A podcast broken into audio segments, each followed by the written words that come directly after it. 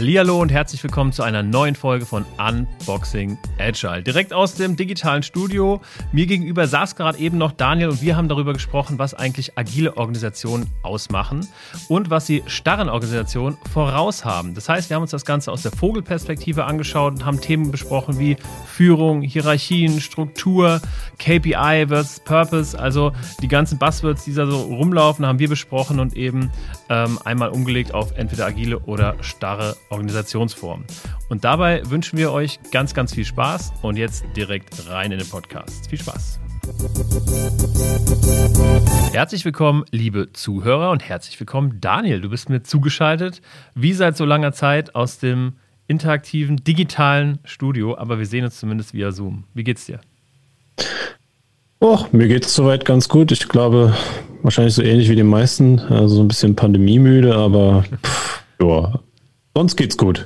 Wann hast du das letzte Mal die Sonne gesehen? Oder, also ich sehe dich immer nur in diesem Keller sitzen und ich denke mir, okay, du hast ja bestimmt da hinter dem Vorhang, hast du dein Bett stehen und kriegst dann äh, immer drei Mahlzeiten am Tag runtergebracht von deiner Frau und bist ansonsten einfach nur. Also ich habe hab so eine Katzenklappe an der Tür, weißt du, da wird immer alles durchgeschoben.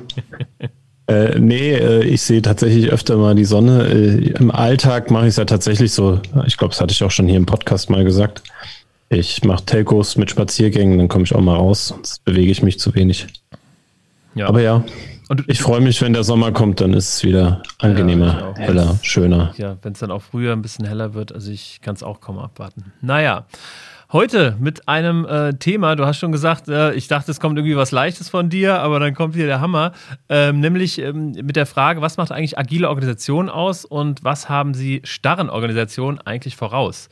Ne? Also wir vergleichen so ein bisschen die agilen Organisationsformen und Arten und, und Elemente mit denen von starren Organisationen, also praktisch dem Gegenteil. Ähm, aber Daniel, ich konnte dich schon beruhigen, liebe Zuhörer, ich kann dich auch beruhigen, wir gehen hier nicht in den Deep Nerd Talk, sondern wir schauen uns das Ganze mal aus einer Vogelperspektive an. Also ich mag den Deep Nerd Talk auch. Und ich freue mich, wenn wir es heute nicht machen und das für ganz spezielle Folgen aufheben. Ich glaube, da gibt es auch ein paar coole Gäste, die wir noch reinholen können zu den Themen.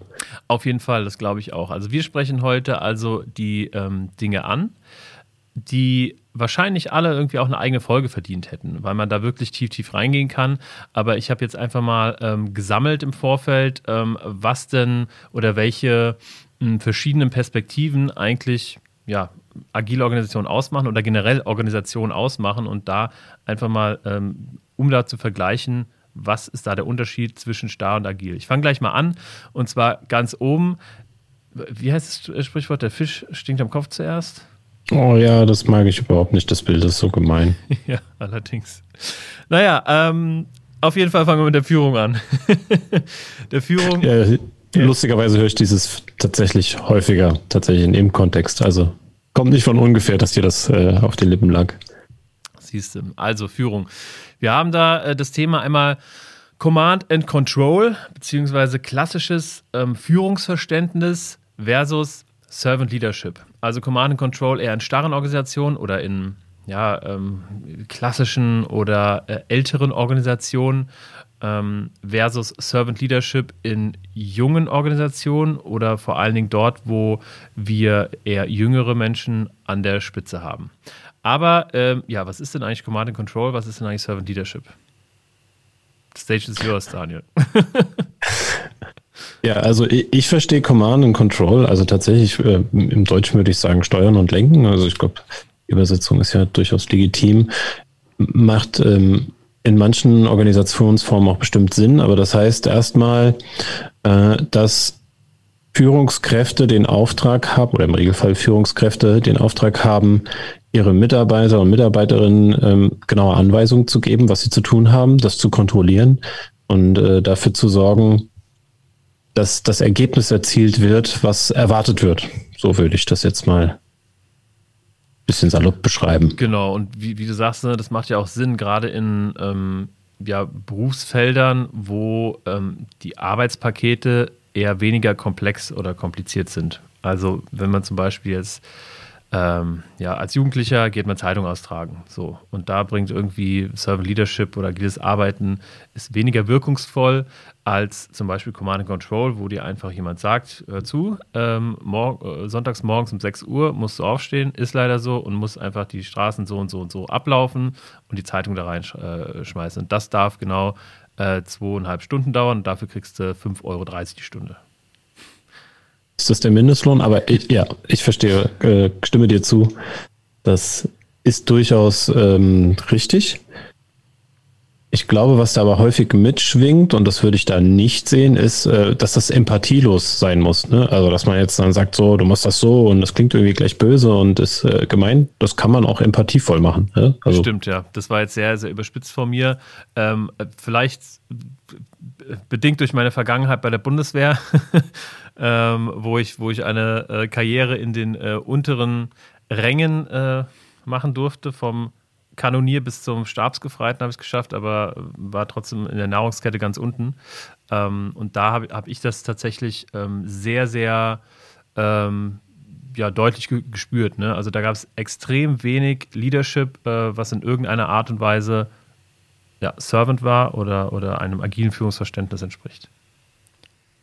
Also ich denke, dass das auch mit dem Rollenverständnis dann häufig zusammenhängt. Also ich glaube, es ist nicht unwahrscheinlich, dass man dann eher dieses, was wir sagen würden, hart und direkt und klar äh, sagen würden, kommt wahrscheinlich auch aus dem ja, aus so einer klassischen Perspektive. So, so gehört sich das für eine Führungskraft. Ich glaube, begegnet mir doch dann häufig auch dieses Verständnis der Rolle. Und jetzt vielleicht erklären wir noch mal ein bisschen genauer, was heißt denn dann das Servant Leadership, obwohl es ja mittlerweile hatten wir ja auch schon in einer Folge im Scrum Guide jetzt auf einmal True Leader heißt. Also äh, ich glaube, im deutschen Übersetzung, was war das jetzt? Echte Führungskräfte? Echte, ich habe schon wieder vergessen. Wahre Führungskraft, ja. Genau, also, ähm, aber wir bleiben mal bei dem Servant Leadership, weil ich mag den Begriff auch ähm, viel lieber und kann damit auch mehr anfangen. Und das ist einfach die dienende Führung. Und das heißt, dass ich, also in meinem Verständnis, meine Rolle in dem Kontext so verstehen würde, dass meine Aufgabe ist es, andere die Möglichkeit geben, Großartiges zu leisten und alles dafür zu tun, was sie brauchen an Rahmenbedingungen, an, an einem Umfeld, was ich beeinflussen kann, damit sie das äh, tun können. Ja, genau. Und das ist, äh, finde ich, auch schon äh, eigentlich einfach ein, ein sehr, sehr deutlicher ähm, Unterschied, ähm, gerade ja, in der Führungsetage. Also entweder ich gebe sehr, sehr klare ähm, Erwartungswerte, Richtlinien, ähm, Ergebnisse vor ja, Command and Control, oder ich gebe eine, eine Richtung vor, ein Ziel vor und gebe Leitplanken vor, in denen sich meine Mitarbeiter bewegen können. Ähm, jetzt mal unabhängig der Empathie, ne? das haben wir ja irgendwie besprochen, ja. das hat nichts damit zu tun, ob man das jetzt irgendwie als, ähm, ich sag mal, Arschlochchef macht oder als, als äh, cooler Kumpel. So, das kann es ja in beiden Fällen geben, ne? aber so, ich gebe klar vor, wo es hingeht und wie es da hingeht, versus ich gebe klar vor, wo es hingeht und ich beschreibe das Ziel bestmöglich und gebe einen Rahmen vor. Und ich unterstütze genau also dabei, falls der Rahmen nicht passt, darüber ne, ja. den zu ermöglichen, idealerweise, den es vielleicht braucht. Genau. Kommen wir doch ähm, zum nächsten Punkt und der ähm, geht da ja mit, mit hinein, nämlich das Thema Hierarchien. Ne? Also ähm, wie viele Hierarchien gibt es überhaupt? Gibt es denn überhaupt Hierarchien und wie, wie trennscharf sind die Hierarchien? Ich habe das mal ähm, ja, für mich aufgetrennt in Zentralhierarchien, ja, also starre Organisationen haben Zentralhierarchien und agile Organisationen haben verteilte ähm, Autorität, ja, so es praktisch ähm, insgesamt einfach in einem agilen Konstrukt weniger hierarchische Ebenen gibt und mehr einfach ähm, nach ja, Fähigkeit oder Wissen entschieden wird, als ähm, nach hierarchischem Status. Ja, also ich habe vor einiger Zeit selber noch gedacht, okay, ähm, Hierarchien sind was Toxisches. Also vielleicht mal, um mal da anzufangen. Ich glaube, das ist auch, was viele aus dem agilen Umfeld auch propagieren, so hey, äh, Hierarchien sind toxisch.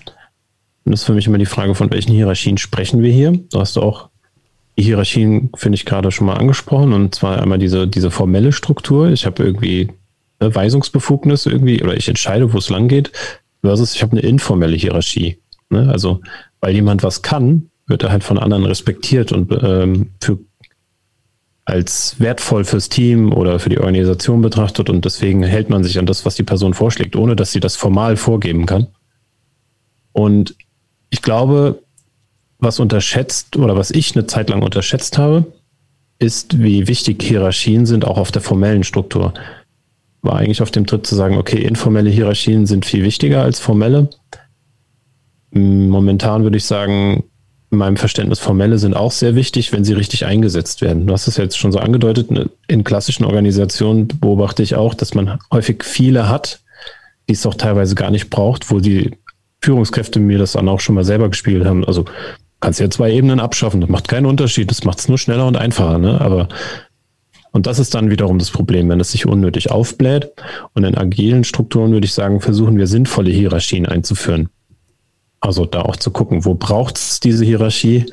Und wenn ich merke, dass äh, die nicht sinnvoll sind oder nicht hilfreich, sollte ich durch die Struktur, die ich habe als Organisation, in der Lage sein, das zu ändern.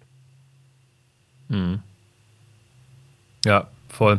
Also ähm, ich finde, das, oder das hat natürlich auch immer ähm, extrem was mit dem Menschen zu tun, ähm, der da in entweder formeller oder informeller ähm, Führung ist letztlich. Ähm, und mhm. ich glaube, jeder, jeder Hörer und jeder von uns kennt Menschen, die formell in einer höheren hierarchischen Stufe sind und wo man sich dann fragt, warum? Äh, weil er einfach da irgendwie, er oder sie da nichts zu suchen hat und, ähm, und durch aber einen formellen Prozess eben ähm, aufsteigt. Ne? Also es hat natürlich äh, das ausschlaggebende ähm, Element an dem Ganzen, ähm, ist die Person fähig, ähm, formell zu führen, beziehungsweise auch ist die Person fähig, informell zu führen. Ne? Also bei, bei den informellen, beim informellen Führen stellt sich das, glaube ich, klarer heraus ähm, als beim formellen Führen. Ja, das zahlt für mich auch auf das Thema ein, dass äh, gerade die Personen häufig befördert werden, die halt fachlich die Besten waren. Und dann sagt man, ja, dann müssen die jetzt belohnt werden. Und monetär geht das ja meistens gerade in klassischen Strukturen so, dass man sagt, du wirst halt Führungskraft, du wirst, streckst dir eine Hierarchie auf. Gibt genug, die dann bemerken, dass das überhaupt nichts für die ist und damit gar nicht zufrieden sind. Ähm, und ich glaube, in agilen Strukturen ist es eher hilfreich, wenn Leute in diese Rollen kommen, die es schaffen, in, in Unsicherheit Entscheidungen zu treffen. Ne, und dafür ein gutes Gefühl haben. Also da geht es auch viel für mich um dieses, wer hat eigentlich ein gutes Gefühl dafür, gute Entscheidungen zu treffen und gute Entscheidungen in unwegbaren Situationen. Also gerade in Komplexität weiß ja keiner, was die richtige Entscheidung ist. Mhm. Es gibt aber Menschen, die haben ein besseres Gespür dafür als andere. Mhm. Ja, ja, äh, ja, das stimmt. Und da ähm, zählt, glaube ich, auch ganz viel Erfahrungswissen ähm, dazu, um, um ein Bauchgefühl ähm, ja, ausprägen zu können, was einem dann dabei hilft, irgendwie Entscheidungen zu treffen. Also ich würde zusammenfassen, dass, ähm, oder aus meiner Sicht, ähm, Servant Leadership in Verbindung mit formeller Hierarchie macht auf jeden Fall mehr Sinn als Command Control mit formeller Hierarchie, ähm, weil ich glaube, dass diese beiden ähm, ja, Command Control und formelle Hierarchie da ist das Risiko hoch, dass man eben vielleicht jemanden hat, der einfach nicht dazu geeignet ist, aus der fachlichen Laufbahn in eine Managementlaufbahn zu kommen und da dann einfach sagt, okay, jetzt bin ich der Boss, jetzt kann ich hier mal richtig äh, auf den Tisch schauen. Das gehe ich so weit mit, dass ich sage, das passiert leider häufig, dass das das Problem ist. Wenn du das mhm. natürlich nicht unklug machst, wer da in diese hierarchischen Positionen kommt und in dem Kontext, wie du es ja vorhin schon selber gesagt hast, ne, der Kontext ist entscheidend, ob äh, Command and Control oder Servant Leadership gerade mehr äh, Sinn ergibt dann, ähm, ja, wenn ich das bedacht, ja, blub, nochmal, wenn ich das bedenke, dann ähm, kann ich ja auch durchaus immer noch Command and Control sinnvoll einsetzen und äh, wenn ich ein richtiges Auswahl, also das passende Auswahlverfahren in meinem Unternehmen habe, um die richtigen Führungskräfte zu identifizieren. Ja. ja. Daniel, kommen wir äh, mal zum, zum nächsten Topic, äh, das da auch halt nahtlos äh, drin aufgeht, nämlich dem Thema Struktur. Wir haben ja über die Unternehmensstruktur schon im Vorfeld irgendwie kurz äh, gesprochen, aber haben dann aufgehört, weil wir gesagt haben, das können wir eigentlich genauso gut im äh, Podcast besprechen. Nämlich also Struktur, Linienstruktur versus Netzwerkstruktur versus XYZ. Holistisch ist das eine Unternehmensstruktur oder ist das ein Framework? Also das ist tatsächlich ein Topic, über das man lang diskutieren kann. Ähm, aber grundsätzlich könnte man sagen, in starren Organisationen haben wir eher eine Linienstruktur, ja, die also äh, auch die Hierarchien abbildet. Und in agilen Organisationen haben wir eher einen Netzwerkcharakter. Ich denke, das, das hatten wir ja im Vorgespräch tatsächlich, ne? das, das, das beobachtet man viel oder ich habe, äh, was ich ja vorhin preisgegeben habe, ich habe auch eine Zeit lang gedacht, so als agile Organisation müssen wir jetzt Netzwerkstrukturen mehr ausprägen und mehr davon haben. Und da bin ich heute von auch ein bisschen mehr weggekommen. Und du hast schon recht, das zahlt auf das Thema, das wir vorher hatten. Ich orientiere mich da ein bisschen an dem, was Nils Pfleging auch mal gesagt hat. Der ist, glaube ich, eigentlich von Gerhard Wohland hat, wenn man es genau nimmt. Ähm, diese drei Strukturen einer Organisation. Ne? Also ich habe, wir kennen das ja eigentlich, dieses Aufbau- und Ablaufstruktur von einer Organisation, aber ähm, da sind es eigentlich drei und das zwei hatten wir schon genannt. Das war nämlich die informelle Struktur und wir hatten die formelle Struktur und dazu kommt einfach noch die Wertschöpfungsstruktur. Und diese drei hängen halt immer zusammen und sie müssen halt gut durchdacht sein, warum habe ich die so? Und in agilen Strukturen würde ich sagen, ist es hilfreich, wenn wir so aufgebaut sind, dass wir fluide ähm, eher auf die Umgebung reagieren können. Sprich, Agilität macht ja Sinn, haben wir ja schon in anderen Folgen erklärt, wenn, wenn wir in komplexen Umfeldern unterwegs sein und äh, unterwegs sind. Und ich sollte meine Organisation immer so aufbauen, dass meine interne Komplexität der externen Komplexität entspricht. Ne? Also wenn ich ein komplexes Umfeld habe, sollte ich auch entsprechend intern darauf gut reagieren können. Und wenn ich dann diese starren Strukturen habe, funktioniert es halt nicht, wenn ich äh, morgen einen neuen Kundenwunsch habe. Und es einfach äh, drei bis sechs oder Monate oder ein Jahr dauert, bis ich die eigentlich dann umgesetzt habe, weil die dann halt einfach schon wieder anders sind. Also dementsprechend Netzwerkstrukturen sind wichtig, gehören dazu. Nur auf die zu gucken, ist genauso falsch aus meiner Sicht, wie nur auf die Linie zu gucken. Also muss, oder wie auch immer. Mhm. Und sich dann halt zu überlegen, wie sehen meine internen Strukturen aus und wie sehen meine externen Anforderungen aus? Denn die, die, ähm, die Realität oder die Arbeitsrealität in einem Unternehmen wird ja auch immer ähm, heterogener. Das heißt also, dass es ja immer, immer komplexere Themen gibt, ja, die einfach nicht mehr mit einer Linienstruktur sinnvoll zu lösen sind. Äh, und es ja. gibt Themen, die aber so bleiben wie immer. Also weiß ich nicht, Buchhaltung oder sowas. Ne? Ähm, da brauchen wir jetzt kein agiles Team, was irgendwie per Sprints da irgendwie das Rechnungswesen managt. Ne? Ähm, aber ähm, Projekte oder sagen wir mal ein Product äh, Launch von, von irgendeinem physischen Produkt, ein neues Waschmittel oder sowas, ne? Äh, das war, ähm, glaube ich jetzt, oder sage ich einfach mal, haue ich die These raus, war vor 10 oder 15 Jahren noch wesentlich weniger komplex, als es heute ist. Weil heute musst du das ja viel holistischer sehen und äh, hast dann natürlich nicht nur das, das Produkt Waschmittel, was natürlich getestet werden muss und durch diverse ähm, formelle ähm, Dinge irgendwie laufen muss. Äh, du hast ja dann das Marketingkonzept, das Online-Marketing-Konzept, das Offline-Marketing-Konzept, also Owned Media, Earned Media. Ähm, ähm, äh, dann schaltest du noch Fernsehwerbung, dann machst du hier und dann muss das alles noch rechtlich und durch tausend Abteilungen. Und da mhm. macht es halt irgendwie mehr Sinn, in einem, in einem Team zu arbeiten und sagen, okay, das ist das Team Waschmittel, ja, was halt aus irgendwie zehn Leuten im Kern besteht und das Produkt entwickelt, das Marketingkonzept und das äh, Kommunikationskonzept und ähm, äh, was nicht alles ähm, und was sich dann eben Experten aus diesem Netzwerk dazu holt bei gegebener Zeit.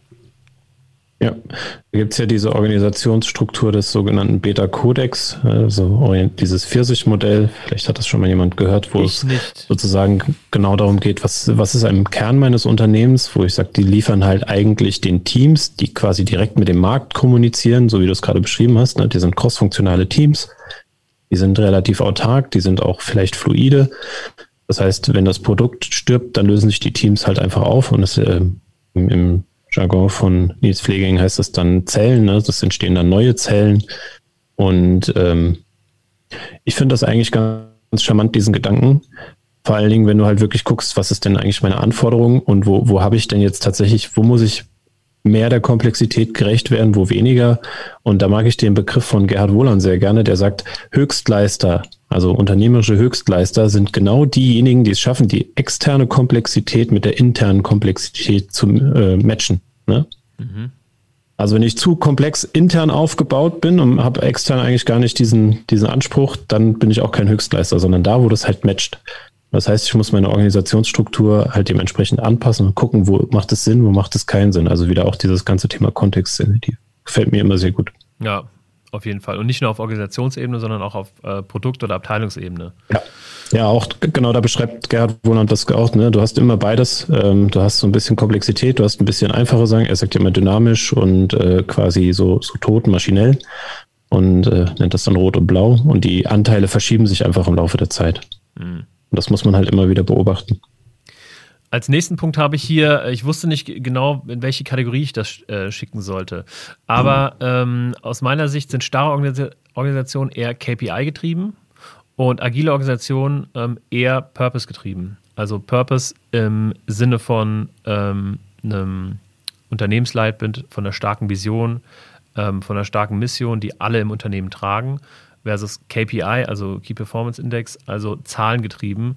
Äh, das heißt also, wie viel äh, Millionen Stück schaffen wir dieses Jahr, wie viel 0, Prozent ähm, Veränderung gibt es, ja. Also äh, ja, produktfokussiert versus kundenfokussiert könnte ich, ähm, könnte ich mir auch vorstellen, dass man das nennen könnte. Ich kann mal nachdenken, produktfokussiert versus kundenfokussiert. Das, das gehe ich mit. Also ähm, produktfokussiert. Jawohl, warte mal. Das ist ein spannender Punkt, den du da gerade aufmachst. Also ich glaube, dass sowohl Produkt als auch kundenfokussiert irgendwie doch ein bisschen äquivalent sind. Also wenn ich mich am Kunden orientiere, dann orientiere ich an meinem Produkt daran idealerweise. Ähm, und bei KPI habe ich manchmal so oder eher das Problem, dass das meistens irgendwie keine greifbaren KPIs sind. Also da werden, werden die, die das, wir müssen die halt machen, dann ja. machen wir halt irgendwas. Ich glaube, dann sind sie toxisch. Ich glaube, gewisse KPIs, was du bestimmt auch, äh, du bist ja selber Unternehmer, können wir aber fragen, hast du KPIs in deinem Unternehmen? Ja, tatsächlich ähm, arbeiten wir sehr wenig mit, mit KPIs. Natürlich schauen wir irgendwie auf unsere ähm, auf, auf unseren Umsatz versus Gewinn, also welche, welche ähm, ja, Nebenausgaben wir haben ja. und so, aber das äh, spielt bei uns tatsächlich eine, eine sehr untergeordnete Rolle. Ja, und ich glaube, äh, das sind vielleicht der Unterschied zwischen, äh, sage ich mal, agilen und nicht agilen, um es mal ein bisschen einfacher auszudrücken. Ich glaube, nicht agile Unternehmen gucken einfach tatsächlich starr auf die Zahlen und machen die Zahlen zum Gesetz. Während agile Organisationen sagen, okay, was wollen wir eigentlich erreichen? Welchen Kundennutzen wollen wir schaffen, so wie du es gesagt hast? Und suchen sich dann sinnvolle KPIs aus, an denen sie das überprüfen können ne, dass sie so, ein, so einen Indikator haben, sind wir denn eigentlich auf dem Weg, damit das halt nicht so ganz so, man sich danach auf die Schulter klopfen kann, so, ja, haben wir gut gemacht, haben wir gut gemacht, obwohl ja. man gar nicht weiß, was war denn jetzt eigentlich gut. Ja, genau, KPI als äh, Treiber versus als Indikator. Ne? Also, ja, sehr, oh, das finde ich wunderschön. Gesünder, den KPI als ja, einfach Indikator dafür, ob wir unser, äh, unsere Mission, unsere Vision irgendwie äh, erreichen versus KPI wirklich als ja, Treiber. Wir müssen die Umsatzrendite steigern. Ja, weiß die äh, äh, Anne Meyer aus, dem, aus der Produktion eigentlich, was die Umsatzrendite überhaupt heißt, was das bedeutet? so und auf was ja. sie sich bezieht. Ne? In diesem Zusammenhang würde ich gleich den nächsten Punkt, nämlich Output versus Outcome, weil es ähm, aus meiner Sicht da sehr darauf einzahlt. Ne? Also Output ähm, ist für mich immer so das Bild von der Checkliste, alles klar, check, check, check, so ähm, Haken dran, ähm, versus Outcome, ne? was, was ist das eigentlich für den Kunden? Was liefere ich dem Kunden gerade für einen Wert? Ja, definitiv. Da haben wir, glaube ich, auch äh, in der Kanban-Folge oder in der Scrum-Folge, glaube ich, auch schon mal drüber gesprochen. Also, dass wir äh, häufig in agilen Organisationen eher auf den Outcome schauen. Also, was, welchen Wert haben wir geschaffen? Ähm, mit dem Output, ja, check, check, check, aber ich glaube, da geht es auch noch darum, das möglichst schnell hinzukriegen. Ne? Also ist die gar nicht die Frage, liefern wir das Richtige, sondern wir versuchen einfach nur schnell das zu liefern, was wir liefern wollen. Und das andere ist die Frage, sich zu stellen, liefern wir denn das eigentlich das Richtige, wie in Scrum zum Beispiel der PO genau die Aufgabe hat, zu gucken, was ist denn eigentlich gerade das Wertschöpfendste, was wir machen können für unseren Kunden. Ja? Und dann zu gucken, wie kriege ich das so klein, dass ich das in einer kurzen Iteration geliefert bekomme, statt äh, ich optimiere jetzt meinen Prozess so lange, bis ich halt das doppelt so schnell liefern kann wie vorher. Nur dass der Markt halt auf einmal was anderes will, ist halt ne, auch mit falschen KPIs im Zweifelsfall dann nicht mehr auf dem Schirm. Ja, in diesem Zusammenhang muss ich unbedingt ein Beispiel äh, bringen, was mir tatsächlich vor, vor ja, einer Woche widerfahren ist. Also ich habe seit langer, langer Zeit mal wieder bei Zalando was bestellt. Nämlich acht Hemden. So. Hm. Und Hemden in Zeiten von Online-Konferenzen, wo alle mit Jogginghose rumrennen. Selbst ja. Tagesschau läuft in Jogginghose rum. Weiß nicht, ob du das mitgekriegt hast. Ja, ich habe es gesehen, ja, ja. Ist geil. Ja, tatsächlich, um den, um den Schein zu wahren, natürlich. Sehr schön. Entschuldigung, ähm, aber du hast acht Hemden bestellt, ich ja? Ich habe acht Hemden bestellt und habe dann tags darauf ähm, sechs E-Mails bekommen von DHL. Ihr Paket ist jetzt, wird jetzt irgendwie gepackt, ist beim Sendezentrum so und so. Dann habe ich nochmal sechs E-Mails bekommen. Ihr Paket ist auf dem Weg, kommt dann und dann an. Und dann habe ich sechs Pakete bekommen. Natürlich kamen die nicht alle zur gleichen Zeit und natürlich war ich nicht zu Hause. Das eine Päckchen war im Kiosk so und so, das nächste hier, das übernächste da. Ähm, ich habe das also zusammengesucht über eine Woche, ne? habe dann jedes einzelne ausgepackt. Ne? Natürlich, also wer mich kennt, ich, hab, ich bin groß, habe lange Arme und ähm, ja, es ist sau schwierig für mich passende Kleidung zu finden. So, also musste ich irgendwie ähm, sechs Stück von den, von den acht wieder zurückschicken. Habe also in jedem einzelnen Päckchen irgendwie dieses Ding ausgefüllt, das wieder draufgeklebt, wieder verpackt, hatte den Kofferraum voll äh, mit diesen äh, Retoure-Päckchen und dachte mir, wie kann das sein, dass Zalando so eine innovative Marke ähm, so ein innovatives Unternehmen, was, was, also gerade wenn man über irgendwie Marketing spricht und, und ähm, Branding und sowas, was so erfolgreich ist, wie kann das äh, einen, einen Prozess bauen, was so wenig am User, ähm, am User ausgerichtet ist, was so am, mhm. am, an dem, was ich brauche, vorbeigeht. Ähm, und da kann ich mir einfach nur denken, das ist 100% KPI getrieben. 100 Prozent. Wir müssen unsere, keine Ahnung, Logistik hin und her ähm, Kosten vermindern. Deswegen ähm, machen wir das jetzt, äh, dezentralisieren wir jetzt den Versand. Um irgendwie eine KPI nochmal ein bisschen hochzuschrauben. Könnte eine mögliche Antwort sein, ja. Bin jetzt nicht bei Zalando bisher drin gewesen, deswegen weiß ich es nicht. Aber möglich könnte ich, also kannst du mir vorstellen, dass du recht hast. Ja, also äh, ich kann mir nichts anderes vorstellen. Ne? Also das ist ja oft irgendwie bei Unternehmen, sobald die an den Kapitalmarkt gehen äh, und, und äh, irgendwie als Aktie handelbar sind, ähm, ja, sind sie sehr ähm, ja, gewinnmaximiert getrieben, aber das ist ein ganz anderes Thema. Äh, ich, genau, wir können ja nochmal den Dieselskandal, ne? Also woher kommt das? KPI? Ne? Ja, gut, das ist natürlich eine knallharte, knallharte KPI, ne? Klar. Ja, wurde eingehalten, alles gut. Ja. Ziel erreicht. Ne? Das ist halt das Problem. Wenn man halt KPIs einführt, kann das halt dazu führen, dass die Leute dann auch mal andere Wege einschlagen, als eigentlich sinnvoll ist. Das war ein riesengroßer Fehler. Apropos Fehler. Umgang mit Fehlern. Uh, Wunderschöne Überleitung, tatsächlich. Genau. weiter. also ich gut. denke, jeder von uns hat schon mal was von dieser Fehlerkultur gehört, ne, die in agilen Organisationen ähm, vorherrscht, versus der Fehlerminimierung, die man in ja, sehr klassisch hierarchischen, starren Organisationen äh, gegenübersteht. Oder generell auch in unseren Kulturkreisen. Ne? Also man kriegt ja von, von Kindesbeinen auf gesagt, Fehler sind was Schlechtes. So. Oh ja, ähm, Killer.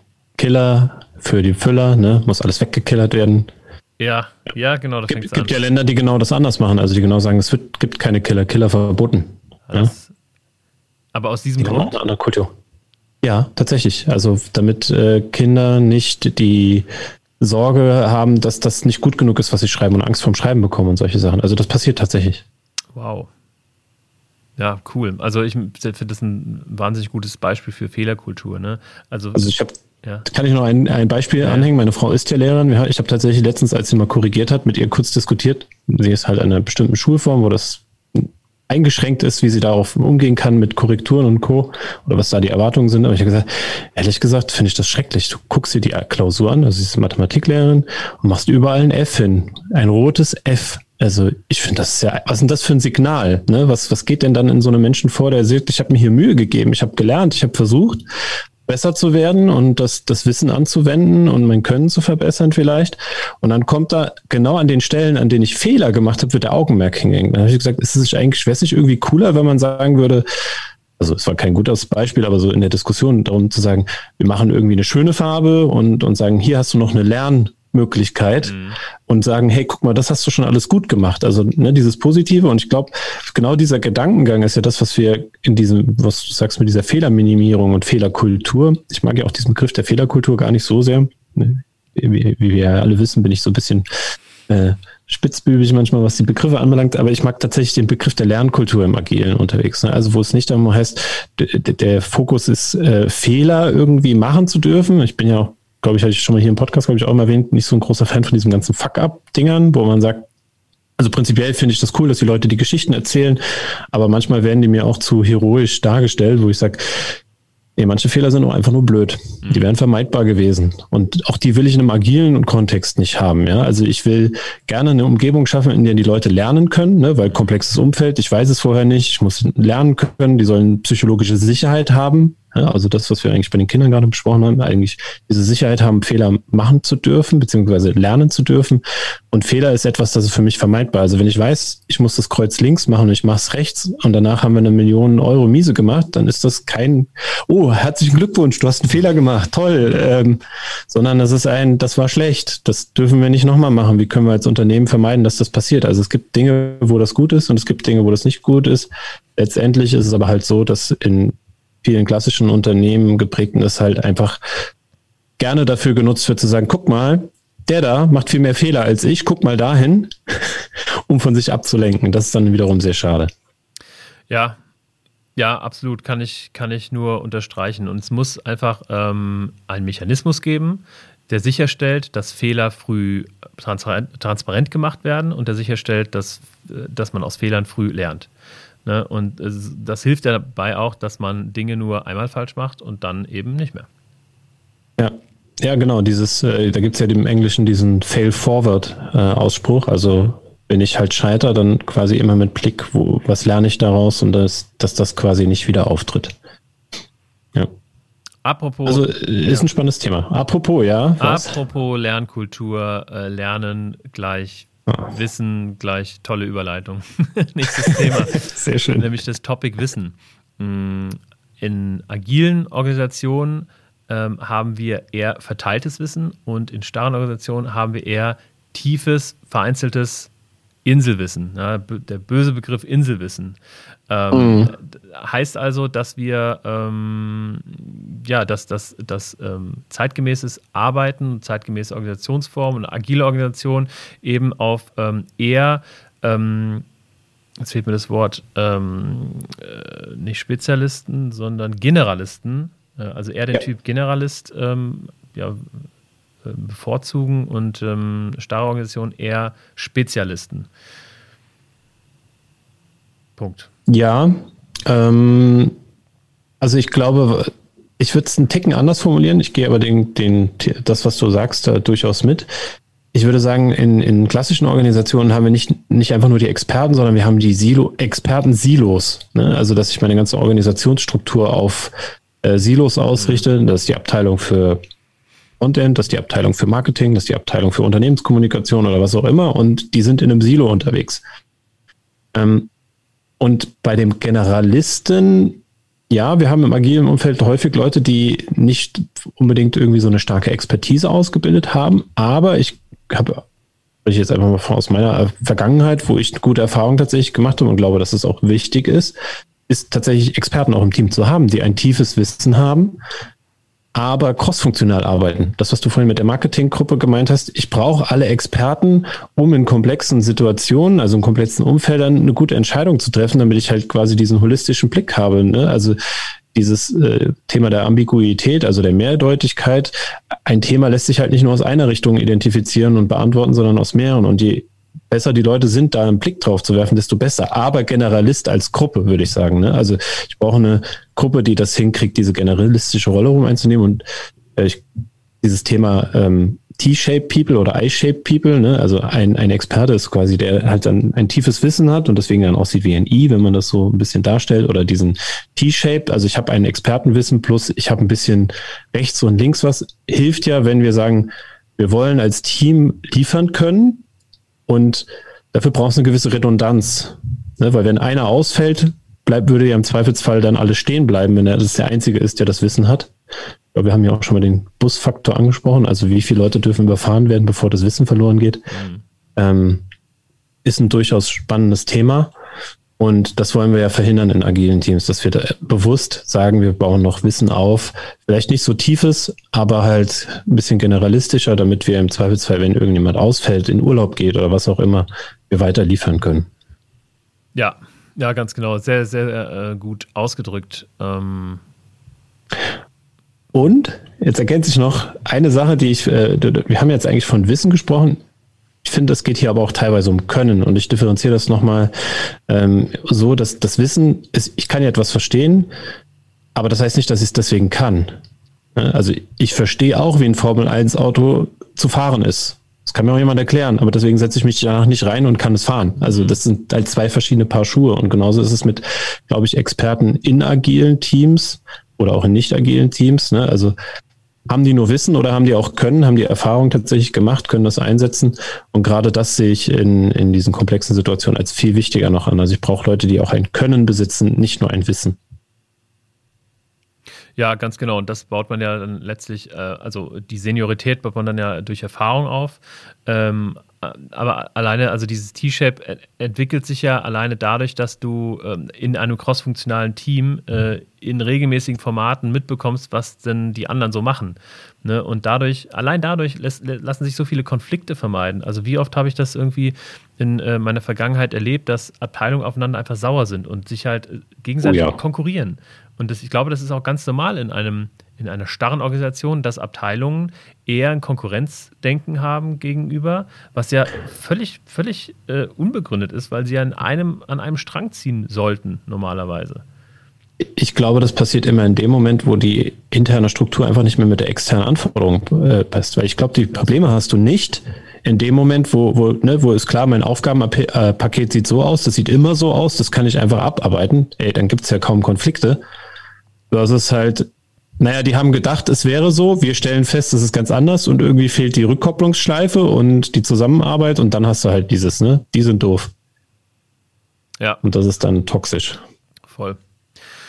Daniel, lass uns das nochmal äh, jetzt nochmal auf einen Nenner bringen, auf einen Punkt bringen. Ähm, was haben nun agile Organisationen starren voraus? Wenn man das mal irgendwie in so ein paar, paar Sätze bringt.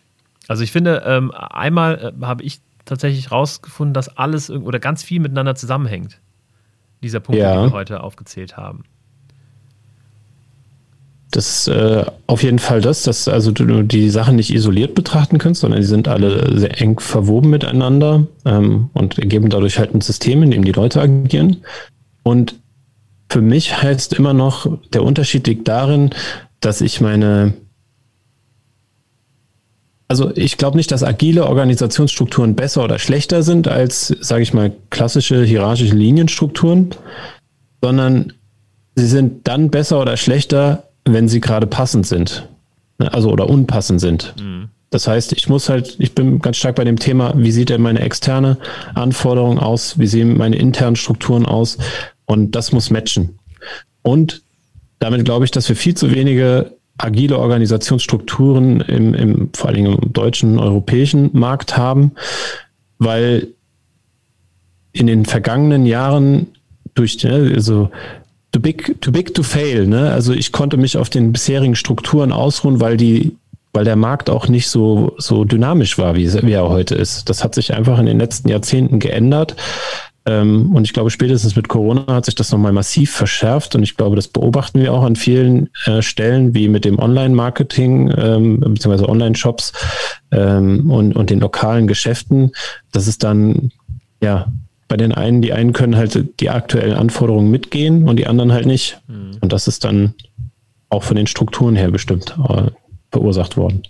Ja, was es aber auch noch gibt, sind natürlich ähm, diejenigen, die agil äh, arbeiten möchten, aber äh, die externen Strukturen sind so ja, simpel, sage ich mal, dass agiles Arbeiten einfach ein Overhead bedeutet. Ne?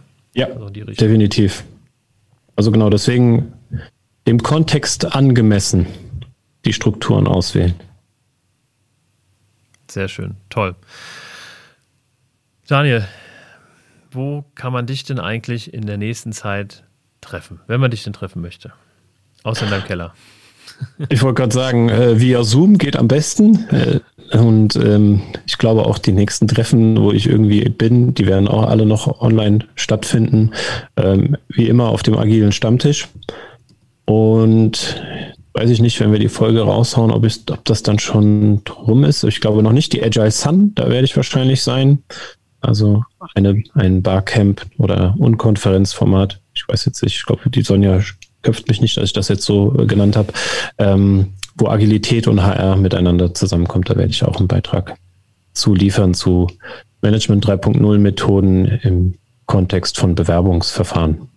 Ist, die Idee. Ist dein ähm, agiler Stammtisch, dein Meetup eigentlich äh, zu einem regelmäßigen Termin? Ja, ähm, ich habe es noch nicht offiziell verkündet, aber ich habe versucht, dieses Jahr den Zyklus auf alle drei Wochen zu setzen und es sieht bisher gut aus. Also ich glaube, ich habe fast schon alle Speaker und Speakerinnen bis Juni durchgebucht. Ja, schön. Also alle drei Wochen, äh, an welchem Wochentag?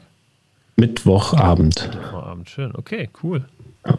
Bist du eigentlich auch genau. auf der. Und, ja? und neue Premiere, ähm, weil ich habe ja das Thema mit dem Teilnehmerlimit, 100 Leute in Zoom, die live dabei sein können quasi und es melden sich ja immer recht viele an. Ähm, deswegen haben wir seit dem letzten Mal versucht zu streamen auf YouTube und das hat geklappt und das heißt, die Sachen könnt ihr also euch auch gerne anmelden und dann im YouTube-Stream mit dabei sein, auch wenn ihr nicht ganz so mit dabei sein könnt. Cool. Aber gab gutes Feedback, also dementsprechend werde werd ich versuchen, das weiterhin so beizubehalten erstmal. Cool, sehr schön. Bist du denn eigentlich auch auf der Agile Beyond IT am 27. und 28. April? Mm, ich glaube, da ist noch Call for Papers, richtig? Ja. Ich glaube, da, da wollte ich noch was einreichen vielleicht. Ich bin mir noch nicht sicher. Muss mal gucken. Aber du bist bestimmt wieder da. Ja, eventuell. Also ich, ich äh, habe da zwei Themen eingereicht und mal schauen. Äh, der Call for Papers ist noch nicht durch. Wäre jetzt natürlich doof, wenn ich beim nächsten Mal verkünden müsste, ja, das kann ich mir nicht vorstellen. Genau. Ähm, ansonsten ähm, bin ich ja auch regelmäßig jeden ersten Donnerstag im Monat äh, im Trainer- und Coaches-Meetup, ähm, was ich veranstalte. Ähm, da steht jetzt aktuell noch kein Thema für das nächste Mal fest. Äh, wenn ihr ein Thema habt, kontaktiert mich einfach oder kontaktiert euch, äh, uns, uns generell, wenn ihr irgendwelche Themen habt, auch für den Podcast. Äh, ansonsten trifft man mich mindestens einmal die Woche auf Clubhouse. Ähm, die Frage ist natürlich, ob die App überhaupt noch jemand kennt, wenn diese Folge ausgestrahlt wird, denn wir nehmen die ein bisschen äh, früher auf. Ähm, ob das Ganze jetzt gerade aktuell ist, ist ein Hype. Ähm, ob das dann, wenn diese Folge, wenn ihr diese Folge hört, überhaupt noch relevant ist oder ob ihr spätestens jetzt diesen Podcast, äh, das Abonnement äh, gestoppt habt, weil ihr das Wort äh, Clubhouse, das böse Wort Clubhouse gehört habt.